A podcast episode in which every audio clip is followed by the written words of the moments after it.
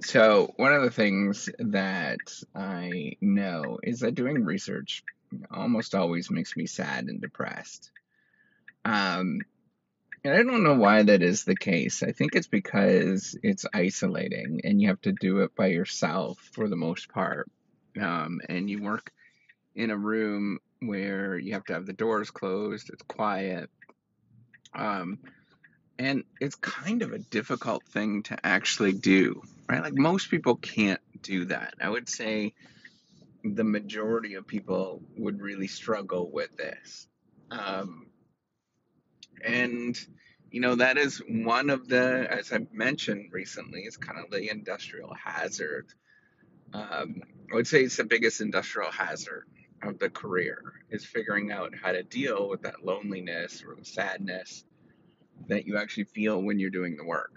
And I know that this people from outside of the career don't really understand this, but the way that it actually works is um, unless you're in big science labs, but even still, I would probably suggest it's probably very similar.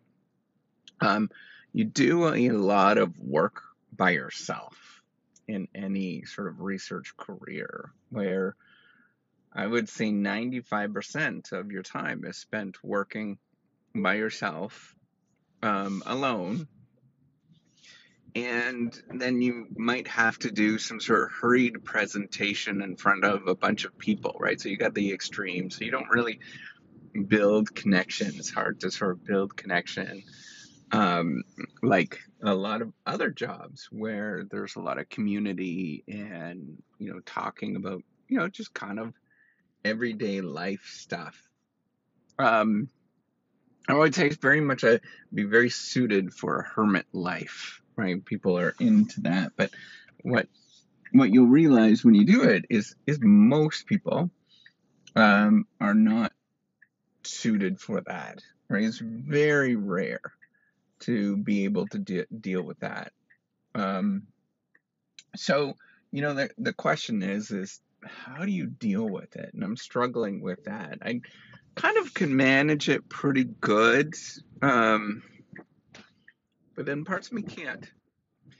And it's kind of challenging to deal with this, right? Like the extent of your communication or interacting with other people is often just through email where you know you might be working with a co co-author or something like that and you just shoot an email back and forth and there's very little discussion um, and if you were to spend time doing the sort of normal thing that you're interacting with somebody like the normal interaction face-to-face interaction that's considered a waste of time um, and you know that's that's the challenging part of it is how do you manage that? How do you, and even when it's a sort of face to face communication, it's very strategic, very focused on, on what you're doing.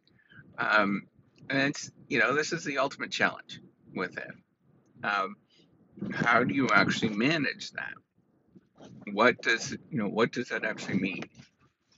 Um, and, and frankly, I don't know right is is what i'm sort of suggesting at this point is like how do i actually how do you manage this what do you go through and if there's like good suggestions if people have that that listen to this um you know let it let me know and let let other people know it might be a good sort of way to have a conversation um and just you know be open about these things i think we need to be a lot more open to sort of see how we manage this? What does this look like? Um, and you know, how do we go forward with it? Right, given that I would say it's an industrial hazard, how do we manage it? What do we do? What's the process to deal with the sort of sadness that you feel when you're doing research um, and writing things and sitting down by yourself like, how do you get through that? Um, I don't know. Let me know if you're listening to this. I'd I'd be all ears. Um, you know, going for walks and things like that is usually really good for me. Um, but you know, it's also really difficult to manage it, um, eh, no matter what. So let me know. I'd like to uh, I'd like to hear. All right, take care and have a wonderful day.